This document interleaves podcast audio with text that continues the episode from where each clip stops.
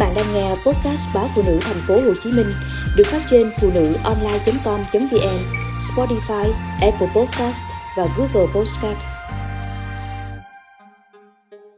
Sợ con dậy thì sớm, mẹ chăm con kiểu vừa đạp thắng vừa đạp ga. Nhiều bậc cha mẹ không dám cho con ăn nhiều vì sợ con dậy thì sớm, nhưng họ cũng lo lắng nếu ăn không đủ lại không thể phát triển, tận dụng được giai đoạn vàng, phát triển chiều cao luôn ám ảnh trẻ dậy thì sớm, nên khi con gái lên 3 tuổi, chị Phương Thanh ở thành phố Hà Nội đã hạn chế cho con uống sữa, cũng như giảm khẩu phần ăn hàng ngày. Chị cho con mang cơm đi học, gần như cắt bỏ thịt đỏ ra khỏi bữa ăn. Tuy nhiên, lên 8 tuổi, con gái chị trông chỉ như một đứa bé chuẩn bị vào lớp 1. Kết quả thăm khám cho thấy bé bị suy dinh dưỡng với cân nặng và chiều cao đều dưới chuẩn. Tiến sĩ bác sĩ Trương Hồng Sơn, chuyên gia dinh dưỡng, Viện trưởng Viện Y học ứng dụng Việt Nam cho biết, không ít bà mẹ đang rơi vào tình trạng như chị Phương Thanh, đó là lo lắng con dậy thì sớm nên hạn chế cung cấp dinh dưỡng, protein, khiến trẻ rơi vào tình trạng thấp còi, nhẹ cân. Nếu dậy thì sớm, giai đoạn phát triển chiều cao của trẻ sẽ bị thu ngắn lại. Nhiều bà mẹ nghĩ rằng nếu có ăn nhiều sẽ gây ra dậy thì sớm. Tuy nhiên, nếu không cho ăn thì lại không cung cấp đầy đủ dinh dưỡng.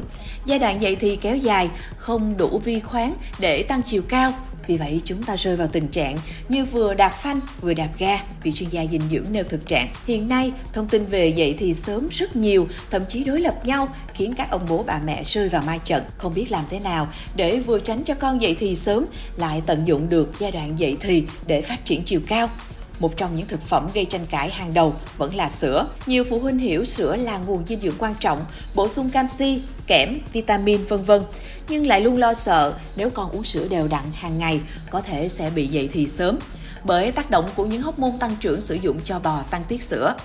Bác sĩ Trương Hồng Sơn thông tin đã có rất nhiều nghiên cứu về vấn đề này trên thế giới. Tuy nhiên tới nay vẫn chưa có bằng chứng khoa học nào kết luận sữa là thủ phạm gây dậy thì sớm.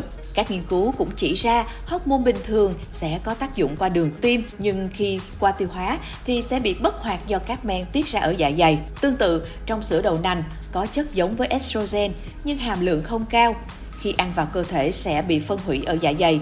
Chính vì những lý do này, bác sĩ Trương Hồng Sơn khuyến khích sử dụng sữa trong bối cảnh lượng sữa tiêu thụ ở Việt Nam đang vẫn ở mức thấp so với thế giới. Mỗi trẻ với tình trạng sức khỏe riêng như suy dinh dưỡng, béo phì có thể được điều chỉnh, lựa chọn loại sữa, lượng đường cho phù hợp. Một mâu thuẫn trong dinh dưỡng khác được các chuyên gia chỉ ra đó là sử dụng chất béo, lipid trong các bữa ăn quá nhiều lipid trong khẩu phần ăn hàng ngày là một trong những nguyên nhân chính gây ra tình trạng thừa cân béo phì. Xong, nếu không bổ sung chất béo thì lại làm giảm hấp thu vitamin D.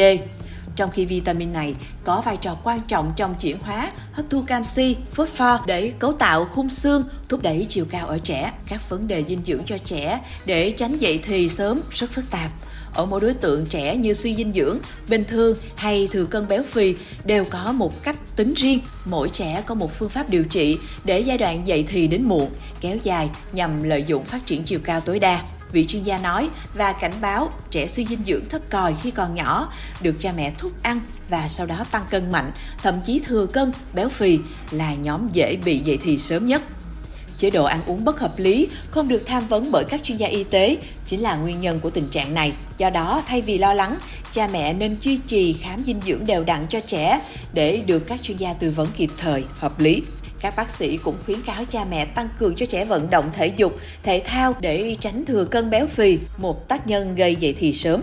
Theo đó, phụ huynh khuyến khích con làm việc nhà và tập thể dục 30 phút mỗi ngày. Hai ngày trong tuần hoặc cuối tuần, trẻ nên được chơi các môn thể thao ngoài trời để tiếp xúc với ánh sáng, tiếp xúc với vitamin D để hấp thụ canxi.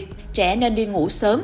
Các trường hợp ngủ muộn, đặc biệt có bật đèn, sẽ tăng nguy cơ dậy thì sớm.